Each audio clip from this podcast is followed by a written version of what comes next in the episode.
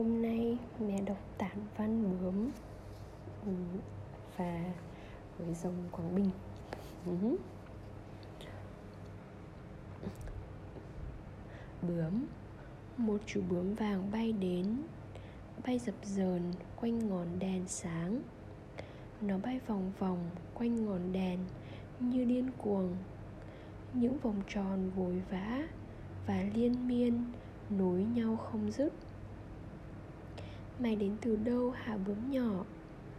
Chẳng lẽ mày đến từ rừng cây xào sạc gió? Hồi nhỏ, tao từng thích thú, Chẳng chút sợ hãi Chạy như điên đến nơi ấy. Có lẽ mày đã từng uống nước ở trong cái hồ nhỏ ấy.